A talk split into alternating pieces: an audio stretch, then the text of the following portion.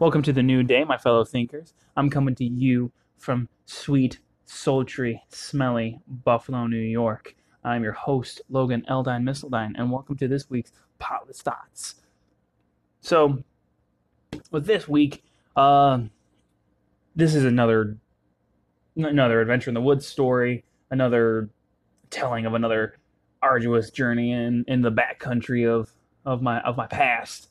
Um, before I get into that, I just You know, just wanted to kind of just talk out loud and just talk about my week, what's been going on. I've just been been working a lot. I uh, I work a blue collar job. I'm I'm second shift, and which which means that I work till midnight every night. Um, for those who don't know what second shift means, but uh, this week I was doing a little bit in betweens. We've been having some machine malfunctions, so we've been having smaller hours. And yesterday was the first day I've worked at first shift, aka leaving at like four o'clock in the afternoon.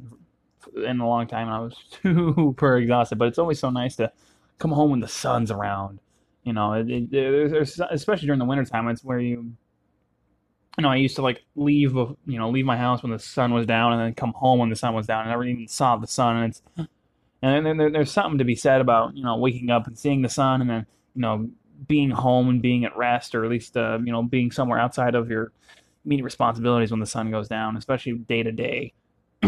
There's just always some about being around around uh, positive scenarios when in uh, dur- during the normal circadian rhythm. There's it's something wired in us. I can totally see how some of the people I work with, like, are so begrudged and dragged out emotionally and uh, energetically. But yeah, and other than that, but I yeah, I've got this Friday off. I got Saturday off. I got Sunday off. So it's all nice, nice three day weekend that don't have to. have to pay for, so it, it's it's it's good. It's it's it's a good time, especially when I get to home, stay home, reconnect, reconnect with myself. Obviously, record this, play some play some play some video games, get some aggressions out. You know, eat some dinner. Gonna get some get some freebie subs tonight. We we won some subs from a, a little little coupon contest. Oh, I'm so excited, so excited. Um, But yeah, other than that, uh, not, nothing too big. I know it's not too big of a holiday weekend or anything, but it feels like it to me. Uh, that's what's going on with my week. Um, but this week, with this podcast, uh, this so I'm gonna sit here and set the scene. Um, well, actually, before that, I do have an announcement. I'm sorry, everybody, I'm all over the place. I do have an announcement. I personally would love to hear your stories. I I want to know what you guys have done outdoors. I want to know what you've done. Uh, adventure-wise, it could be in the city, it could be outside the city, it could be outside the country. I really want to hear some stories. I, I want to, and maybe if you guys are comfortable with, and you can let me know this, I, I could share them. I could share some short instances and something that's cool that you've done, and I can do that on Instagram. You can, I can do it on Facebook. I can do it here on the podcast, and give me shout-outs. I'd love to hear stories. I, I'm a, such a storyteller. I'm going to share some, some even campfire stories you can tell to, you know, your kids and go camping this summer. Something like that. I'm, I'm going to start doing that, but I, I love stories. I love outdoor stories. I love adventure stories. It doesn't matter if they're outdoor or not. I, like, I'm much more of an outdoor person, so most of my stories are going to be from the outdoors, but I, I really do want to hear you guys' stories. If you're listening to this, I, I, I would love if you send something in. I would love to uh, share those with people or just have them shared with me. I love to hear people's adventures. I I, I crave it. I, I, it's, it's one of my favorite things to do, and I, I'd love to reach out to more people and who have had different experiences from me or from people that are in my area. I would I would really enjoy that if you guys are totally down with that. Um, so enough of my pity plea for attention there. Uh, so setting the scene. Okay, so uh, as I've stated before, I used to live in Utah. I moved when I was thirteen. This story is when I was twelve years old. So like the year or, yeah, the year, the summer before I moved out. Um, or maybe... No, yeah, it would have to be that one. I, I was just think I was so many things going on in my head right now. But no, it, it was definitely the year before I moved out to New York. It was one of the last adventures I had in the mountains, um, at least the big ones. Um, and the thing about out west, especially for anybody who isn't out west right now or um, listening to this or has never been, uh, there the the ge- geography and the topography is just so starkly different from the east. And this is pretty obvious, but it's so just amazingly beautiful, and the altitude and these mountains. I grew up being enthralled with the mountains and the way that they looked, and especially the Rocky Mountains, which are ironically so rocky. Uh, outcroppings and all the crevices and valleys and the mountain peaks you could see. I used to live right in the in the valley um, of I'm not sure which valley it is. Like, I couldn't tell you. I lived in a town called Brigham City, which was an hour from Salt Lake City, and uh, it was in a in one of the valleys. And I don't remember growing up and being told that you could never be afraid of a uh, tornado because it, there's no way it could possibly happen. So I still think that way, even even when there are tornadoes warnings here in Buffalo sometimes. But I uh, remember that on the west west side, you could see mountains far in the distance.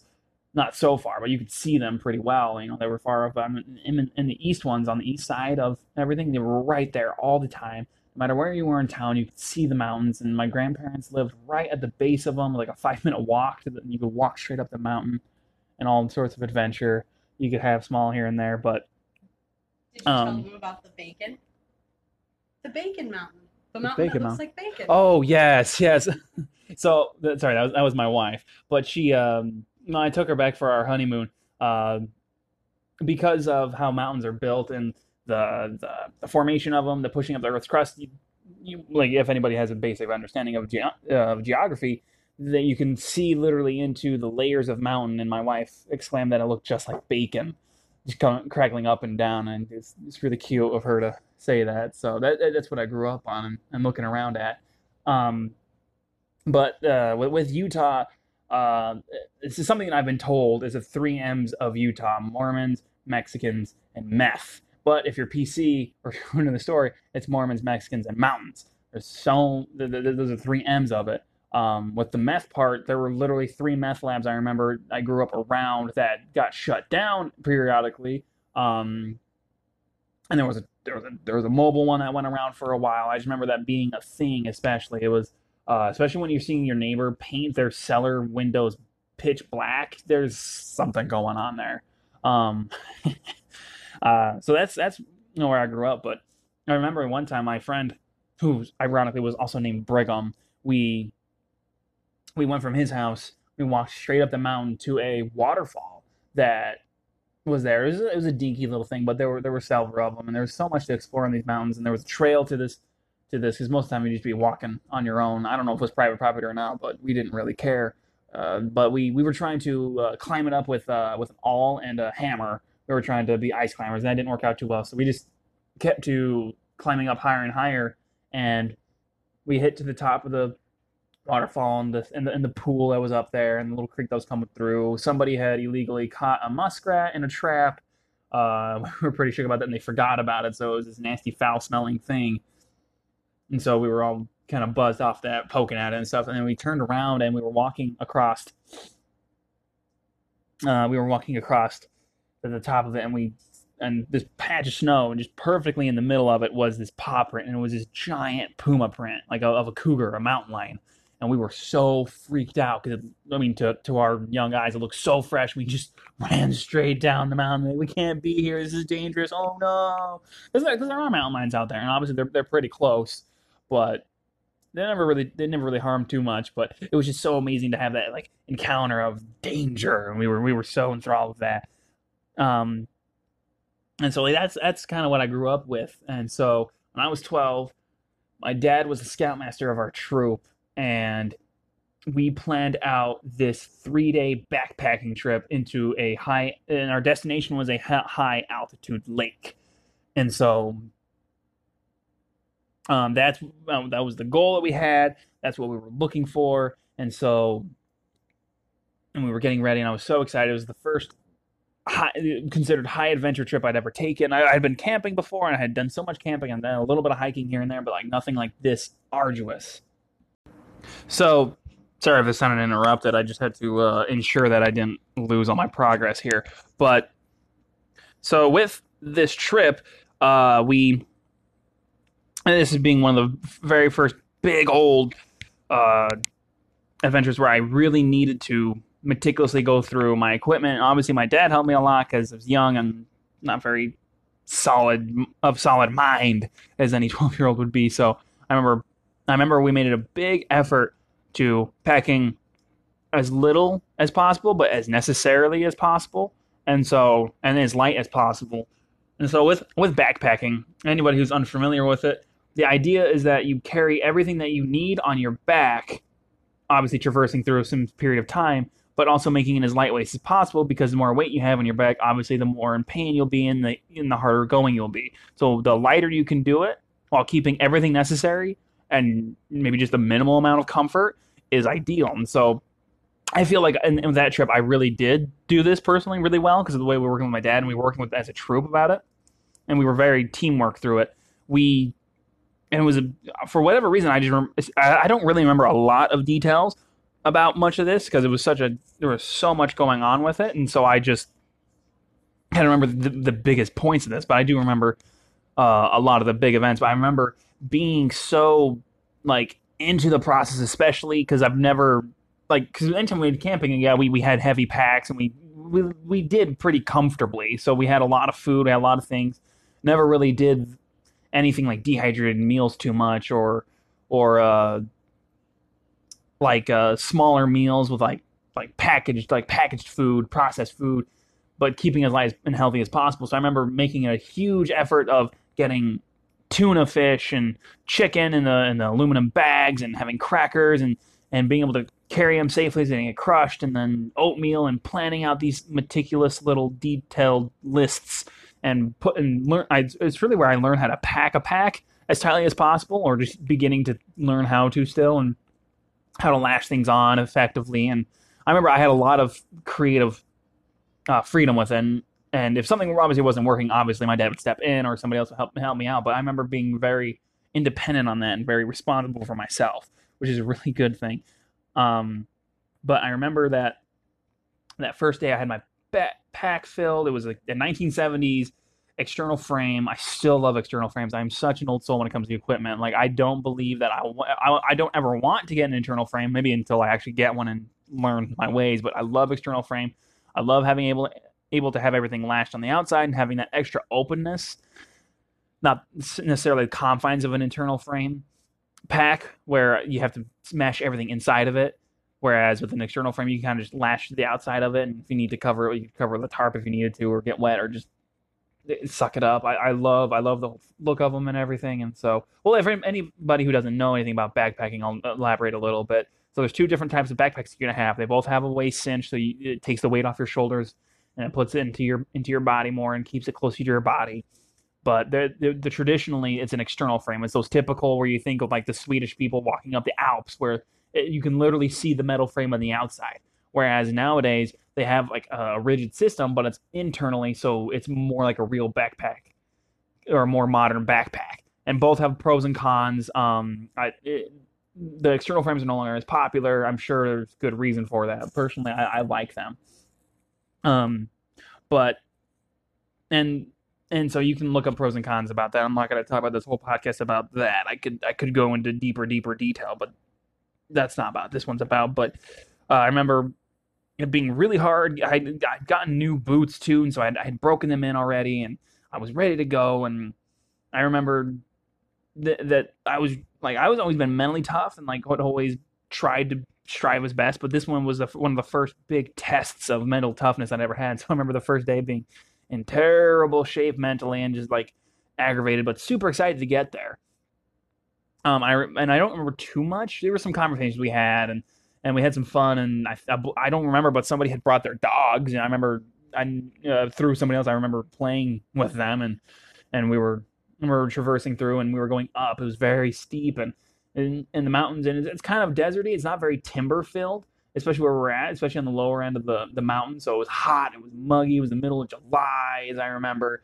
So I remember the first break, like the first real break we took for that day, we we had we had just come up and we were walking into timber. So I remember I remember walking up the trail, and it had gotten really rugged through weathering. It was very eroded, so there was roots pulling. I remember that. I remember looking up at the pine trees above me, and I remember just wanting to get in that shade so bad. I remember, you know, people complaining, but I remember being tough as, as I could and not trying to complain as much. And I remember just sitting in that pine grove. It was really a grove. It wasn't even like just timber, because it was literally just one small section of the trail. And I remember just looking at the pine needles, seeing the chipmunks running around, and feeling that that heat, but also feeling cool in the shade, and just feeling so comfortable at ease laying against my pack, and and drinking water, and keeping the food for the end. And I remember there were there that up, up ahead was a, a spring. That was our next objective, was to get to a mountain spring. And for anybody who doesn't know, uh, there there is issues with drinking water in the wild, and especially in the backcountry, because, you know, you could get Giardia, you could get all sorts of things, especially if animals animals have been wallowing up ahead, or if there's um like factories up ahead, or, you know, st- still sending water. But uh, it's common belief that if you take water that's coming straight from the mountain, rushing, clear, clean water, it's you don't need to filter it or do anything to it. And I've always I've never gotten sick off of water I've drinking outside, filtered or unfiltered, um, because I've always followed this rule. And I remember that was our goal next. That's what we were going to do next. And I remember um, it was literally like an archway in these pine trees. And this is kind of where I, I've f- f- fallen in love with, with with evergreen trees of any kind, especially forests, because it, it it's so they're to me they're just so pretty and gorgeous, and there's just something energetically that I can com- connect to. In there, uh, they're not the most wildlife rich all the time, and there's plenty of birds and insects and stuff. But like if you walk into more like other types of forests, it'll be more dense. But I, I love seeing like seeing out far, but also not, because there's so many trees. But like seeing clearly between them, because all of the all of the the, the growth is up in the canopy, so it, it has it has this very elongating feeling to it, and, and I I love love love that. I remember that's where I really started learning about it, and so. I remember now wa- and walking up ahead and then hitting up like a, a huge left turn and just seeing this whole mountainscape. Like you think like the hills are alive with the sound of the music. Like it's essentially was like that. There was these beautiful like prairie and, and meadow and, and the mountains were, they like almost looked purple and they were so gorgeous. And just, I remember it was just so picturesque and like just, I remember these memories are just like photographs that I never, like, it's almost like I never experienced it. I just saw a photograph and it just, they were just so towering. And I could, and you could see the shape where like they, they themselves were curving left and coming around right. And, and just, there was always something against uh, something, um, ahead against the, uh, the curve. Like you just didn't know what was coming, coming up ahead of us. And it was just this whole sense of mystery and wonder. And, and I remember hitting up the, that creek and, or that, that stream, that spring, that, that cool mountain spring, and so relaxing and so refreshing. And we just dipped in and, you know, and we were just chittering and chattering about how, you know, if somebody fell off the side of a cliff or this and that. And we were just having a really good time. And I remember, and then uh, most of this trip, so there is a, there's a term called, it's, it's, it's a thing called a switchback. So it's a trail or a road that it's going straight up a mountain, but you obviously can't go straight up in a straight line like a hill. Like you you're not gonna get anywhere fast. It's gonna put so much strain on your body, on your car, on your bike, on your longboard, anything. So a switchback, essentially it cuts against the like against the side, angling up, but then it curves around into the mountain a little bit, or just curves around, and that's how you get up. You, you go left, you zigzag all the way up to the top of the mountain, or to the up against a very steep feature of the trail. And so I remember this is the first place I really experienced a lot of switchbacks. So I remember just going up and up and up and up and up and up and then curving left and curving around the center of a valley and going up and down and zigzagging again. And I remember there were so many switchbacks you know, this entire trip, and it was almost frustrating because you're like, oh, I got up around this curve. And it's like, oh, there's another one. There's another one. There's another one. There's another one. And it, it, it's so much fun. And I remember that the that first night, our first campsite, it was off the trail, but only because there was an open meadow that looked all right, and there must have been a campsite, but because it was middle of uh, the the summer, for whatever reason, the, the, there was still like kind of a raging river in between it. So we literally had to wade across this. We had we're, it was the typical throwing packs, catching kids, uh, wading through, catching dogs, and we set up camp for that night. And it was just such a beautiful experience, and it, it was such an open sky that night. We were so deep in the mountains. There was such this starscape, and there was just literally a map and the, of of the of the sky we could just see. And I remember we were we we had eaten some meals and we had set up camp, and uh, I just remember just laying down up against a log, and we, we told some we told some scary stories, we told some good stories, and I remember just watching the the, the stars twinkle, and then and then uh, we we were getting rowdy, and it was almost time for bed, but. My dad, he he had this. I, we we we did this thing which I call is is uh, I call it the um. What, what should we call it? Uh, I call it circle piss, a piss a circle.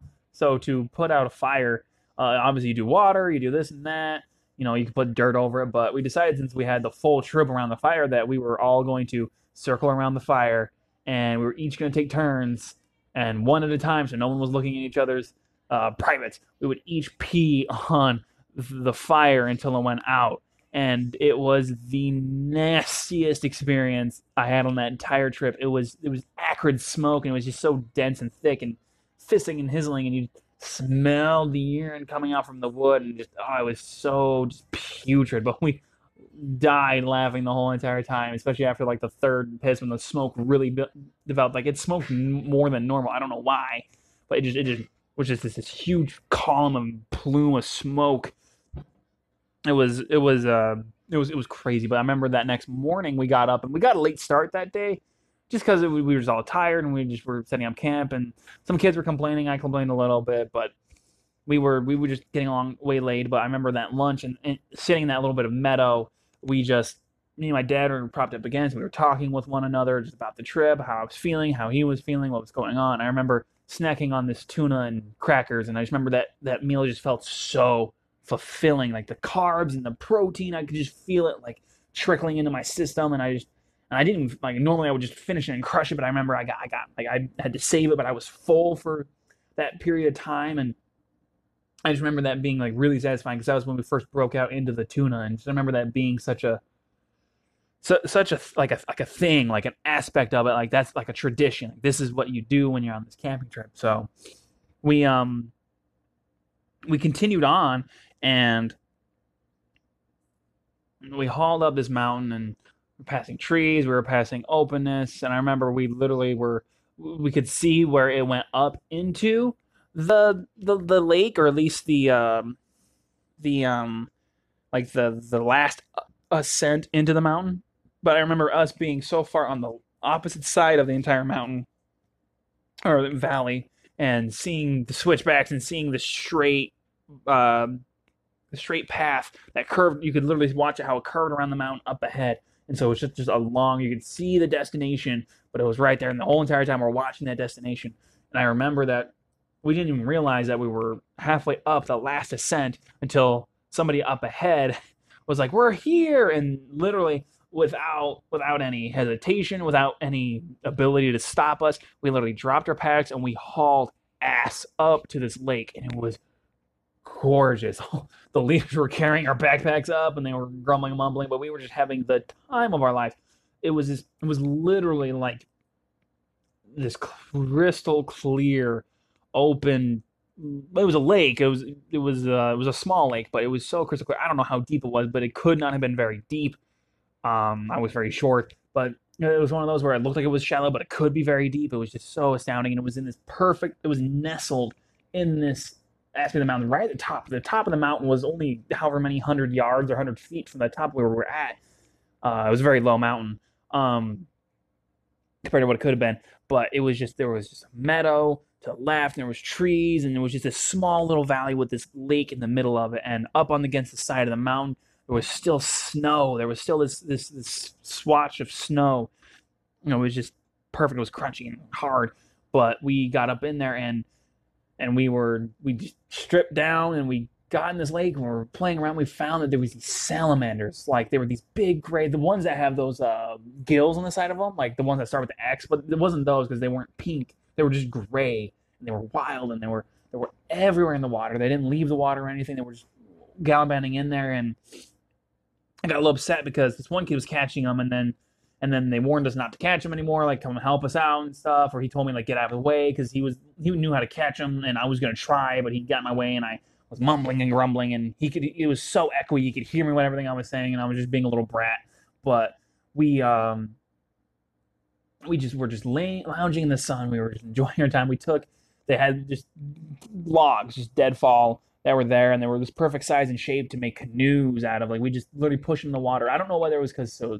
the altitude was so high, or that the lake was so just small or anything, but these these logs just, or the logs were so dry or so devoid of anything inside of them, so sun bleached, that they they floated perfectly. Like no matter how heavy you were, we could still float on them. We were just canoeing up and down on these logs, and we we're just having this huge adventure. And we um, catching salamanders and watching them, and just feeling this cool water. It was just such a nice break from all of that, from all this stress and from the journey. And we, you know, chasing each other, and uh, we uh, we ended up walking up to the the the, the side of that uh, cliff that had the the snow, and we sledded down on it, and someone almost broke their tailbone. Someone almost broke their leg. It was super dangerous. Like, I don't know why we were allowed to do it. It was super dangerous. There was all these huge boulders that were falling around us, and and we were pushing things down, almost making landslides. But it was so much fun. It was just because it was the middle of July, and there was still snow, and and it was so hot. But like the cool coolness of the of the snow was such a weird feeling, because you got that numb feeling in your hands. But it was the middle of July, and I had no way of knowing why I, or I was getting frostbite in the middle of middle of summer. But we uh, we ended up having neighbors. Uh, a, a man and his daughter were having a a, a, a backpacking journey themselves, and, and they were enjoying themselves. And we talked to them, and you know they were. We thought we were going to be alone. So we were kind of disappointed, but we were having a ton of fun, just swimming and diving, and and just relaxing in the sun. And um, I remember uh, waking up that morning, and it was uh, the first morning that we busted out uh, the oatmeal on our little camp stove, and we were boiling it. And I just remember we were sitting back, and we were all just, just because it was so cold, because it was so high in the mountain, we were all bundled up, and we had already packed up everything, and, and we were eating. And I remember my uh, the assistant scoutmaster was talking about how the oatmeal is the breakfast of kings. And I remember that was just so important to me. I, I just felt so, I felt like a king eating it, and it just filled, and just it hit the spot perfectly, just re-energized me for the day. And We, um, oh crap, I'm sorry, everybody. I just lost my train of thought. We, um, we, we, we, we got up, and we, and after we'd eaten, we'd packed everything up, and we, we let the, uh, we let the father and daughter go ahead of us. So we, were, we knew we were going to be slower. And, you know, we, you know, said hello, and we said, you know, had good luck, have a good trip. And I just remember feeling so sad that we couldn't spend another day out in this lake. It was just so picturesque, and it was so perfect, and it was just such a wonderful adventure and goal. And now that all we had to do was go back, go down the other side of the mountain to the parking lot where, you know, we waited for home. And I just remember just being dreading that was the worst part of the entire trip, was going back home. But I remember going up and over some things. I remember looking down and seeing, um, I believe it was the town Ogden. I remember, I believe we saw Ogden from this, this, it was this narrow, we could see between the mountains into the valley. You could see where they were at. And I, I just remember we were just talking, speculating if somebody fell down, if somebody got hurt, what it would take to get over there, and talking about what animals we'd encounter before we could get there. And we, um, you know, we, we continued to traverse, and I think everybody was super grumpy, but and then it led into us where we were, we, were, we went to the last, it was the last point where we were going up the mountain still. And we, we, it was literally a saddle. It was just this perfect saddle of where the trail and the mountain met. And we were going to descend down into, into the valley to get back home. And there was snow at this part of, it was just perfect snow, literally sitting in like a saddle on, on this top of this trail. And I remember we were, we were just, we were looking around, and we saw all this pink stuff. We saw all this pink stuff in the snow, and, and it was just all over the place. And his assistant scoutmaster sat us all down, and he said, hey, this, he told us that this is an algae. There's an algae that grows up this tall, and it grows in the snow, and it tastes exactly like watermelon. And so you guys got to go try it and tell me if you really think it is. And so we ran and scrambled like crazy, and we scooped up this snow and this algae, or supposedly algae, and we ate it, and it literally did taste like watermelon. It was just this, it was amazing. For whatever reason, it tasted just like watermelon. We, we was telling the truth, and we were eating it, and it was, we were just engorging ourselves on it and getting waterlogged. And it was just, it was so much fun. We had this relaxing break. To this day, he stands by it. I talked to him when we were on our honeymoon, because we, because we went out to my hometown to look at things, and I and met up with him. And to, th- to this day, he swears it's true, but I'm not exactly sure. I've never heard of it again. I've never heard anybody else talk about it again. I, I don't know of any sort of Kool-Aid mix that tastes just like watermelon. Not that watermelon flavoring, but like actual watermelon. And maybe it was in our heads, and we were just eating dirty-ass snow, which is probably the most realistic thing. But I remember we were just enthralled with it. So maybe in the next couple of years, I'll take my wife back, and we'll see if it's still there and if it's real. But I remember just being so mystified by this, this, this, this pink algae in the snow, this watermelon algae. I, I'm I'm probably going to Google search it. Maybe I'll put it in some show notes and see if it's a real thing. I'll let you all know.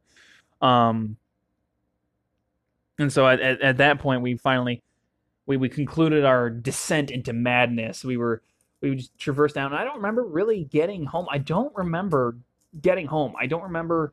I remember getting to the parking lot, but I don't remember any part of the trail. It seemed like it went by so much faster. And sure, I maybe if you asked me a couple years ago, before all my other adventures, I would have remembered more. But as I remember, there that was really the extent of it. And I remember just being so satisfied with myself, and I felt so strong. And I was a skinny little kid. I I, I don't know how. I I remember I specifically had. I know I had a forty pound pack on my back. I remember it was forty pounds, close to fifty, almost at the beginning of the trip. And I remember that, you know, there was a little bit of worrying about some of the smaller kids, including me, that weren't going to make it just fine. But I remember that at twelve years old, I remember I kicked my own ass. I kicked ass on this trail, and so did everybody else around me. And it was it was really amazingly bonding for one one another. And I remember just I remember just truly was one of the first experiences that just got me truly into, especially backcountry, not just scout camp, not just camping, not just anything like that, but just truly like this wild adventure. Yeah, there's a trail. There was some man-made thing, and the ability to see some men and people around, but I remember it was just such an incredible experience. Um, I uh, and I, mean, I just remember it was it was such just a formative experience for my um my childhood, and it's, it forever changed how I see the outdoors and saw how uh I fit into it. I remember seeing myself and how how I myself could conquer an aspect of it. I could not conquer nature, the entire self, with bugs and with all these other things and the, the actual ascent to the mountain. But I remember I was able to conquer myself through the mountain. And it was such, it was, it was the first experience that had ever taught me true mental toughness. And it's such an important thing in this day and age where everything is so easy, especially in an urban or suburban lifestyle where mental toughness is so hard to, to gain, especially with social media and especially with so many positive things you can see in social media that you can trick yourself into thinking that life is as good as it is, or your life is as good as it can be, and that you sh- and that you can be complacent, and how getting likes and shares and feedback on,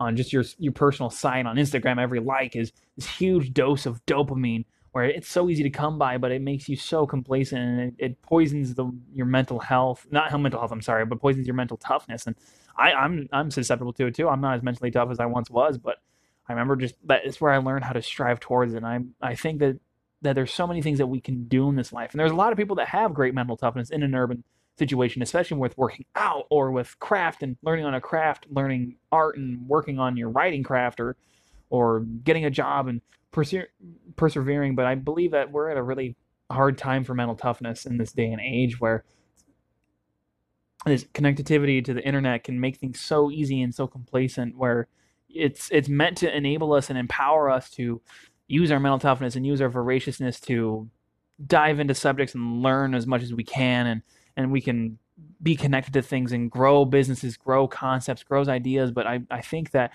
especially since this is the beginning, especially because this is the beginning of everything, that there's so much squandering of it, and that we've we've taken into the easier aspects, and that, yeah, we can just become Instagram models and on online, and we can gain money and gain so much so much net worth because we have have one funny trick that we can do, and that Fit Tea will sponsor us for every post that we have with, with them in it. And not that there's anything wrong with sponsorship, but I think that we just that's that's where our dream is now, you know. Where whereas, you know, I remember growing up as a kid being like, yeah, like I would love to be a movie star, you know, all that money, all that thing. But that there was still kind of a bit of work to be done through it, but now it just seems that we're so enabled into working. And I remember this trip as just being where I originally had gained my work ethic mentally, and I, I think that anybody out there, anybody listening to this, you can do that yourself too, and you don't have to go to this deep backcountry adventure or anything like that. It doesn't have to be in nature. I mean, it was for me, but I think you can find it anywhere, and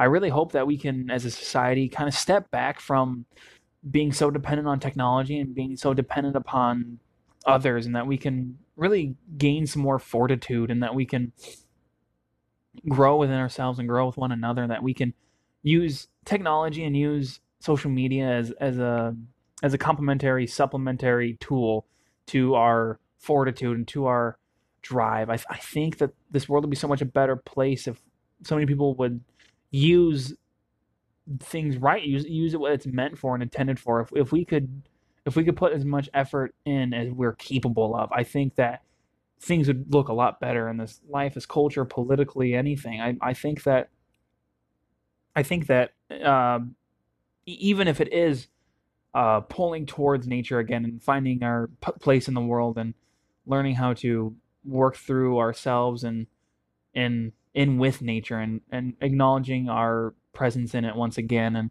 and appreciating the life that we do have through it. If if that's the way, then I believe we should all get into it and, and dive into it. I don't believe everybody should do everything outdoors, like hiking or backpacking or hunting or anything, but I think that at least something, even if it's bird watching, even if it's just taking a stroll in a slightly more wild park, that I, I think that that could lean to, that could help the world. I think that we need a more focus on our presence in nature. I think we need more, I think we need slightly more wild aspects in our suburban and urban lives. I, th- I think that's something that needs to happen. I think that even through Instagram and things like that, that we can gain that. I think that each one of us should be able to connect back to it, even if we can't physically do it. I think we need to have that more. I think that that's something that's, I think that's what's missing in this, in this life, is that this connectivity to nature has been lost through so much dependence upon technology. I think that it should, one another should be supplementary. I don't think we can shut off nature or shut off nature. I don't think we should shut off technology either. I think they should work together. And there's so many things and there's so many tools that do do that. There are so many people that do do that. But I think as a whole in society, I think we've become more focused on the type of phone and the, what's in our pocket or what's on our laptop. And I think I think that's one of the issues that we have with with fortitude and with culture. But I mean, there's obviously a lot more issues and a lot more things. But I think if, if I think if we as a majority of people could dive back into that, I think we could I think we could pull up. And I, I really believe that. And whether that happens or not, I'm not sure. But I've seen so many times where other people have, including my wife, have I've exposed to them something a little more wild and, and a little bit more uh, in depth than they're used to, and it's change them, even just for the day, even if that's as small as it did, for that whole day, that their whole life had been put into perspective. And so I hope that you guys enjoyed this story. Uh, this is a bit of a smaller podcast than I anticipated, but I I really hope that you guys enjoyed it. And as always, if you really did enjoy it, give me some feedback. I like it. I'm going to say it again. I would love to hear some stories. I would love to see some pictures. I would love to, I'd love to share. I'd, I'd love to share with with you on a more personal level than just likes or comments. I would I would like to see things. So you can message me on Facebook. You can direct message me on Instagram. I'm going to set up an email. That's not my private email, but for this podcast specifically, that you guys can message me on. Um, you guys can leave comments as much as you'd like. I'd love to hear feedback as well, but I would love to hear more in-depth stories. Um, even if they're not adventures, I would love to hear stories. I'm a storyteller. Uh, that's that's kind of my thing. So with that, I'm going to close this out. I'm going to leave you to it. I'm going to leave this for you to listen to whenever you like. And as always, everybody, uh, be safe and do something noteworthy, even if it's only to yourself.